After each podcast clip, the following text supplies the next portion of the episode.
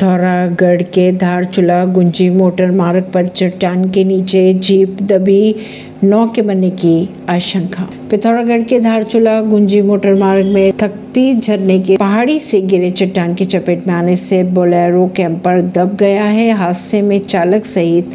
नौ लोगों के दबकर दर्दनाक मौत की आशंका जताई जा रही है कहा यह जा रहा है कि दिन में डेढ़ बजे जब कैंपर वाहन यात्रियों को लेकर धारचूला को लौट रहा था तभी पहाड़ी से विशालकाय चट्टान जिप के ऊपर गिर गई जिस स्थान पर यह हादसा हुआ उस क्षेत्र में भारतीय संचार कंपनियों का कोई नेटवर्क काम नहीं करता है परवीन सिंह ने दिल्ली से